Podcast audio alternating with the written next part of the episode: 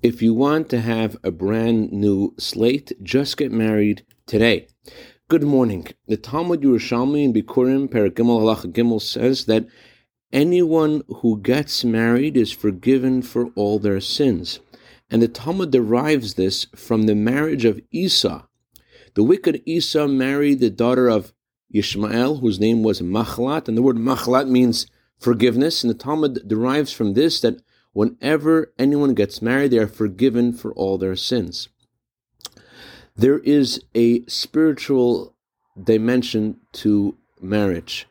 When you inspire someone to upgrade their behavior in their thought, their speech, and their action, the Talmud says you're teaching that person how to behave better is sort of like giving birth to that person.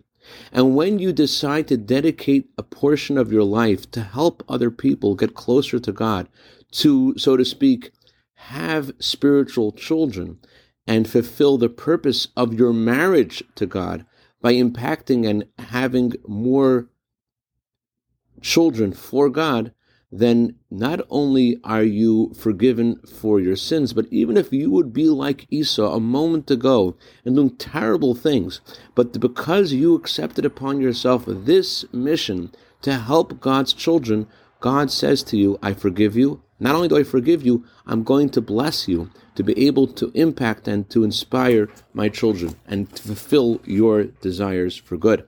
Candlelighting time for Los Angeles is 716. We dedicate a minute of Torah today to Dr. Chaim Peretz and Mrs. Ellen Bressman in honor of Dr. Bressman's birthday tonight for a year of bracha v'atzlacha begashmius. Have a wonderful day and get married.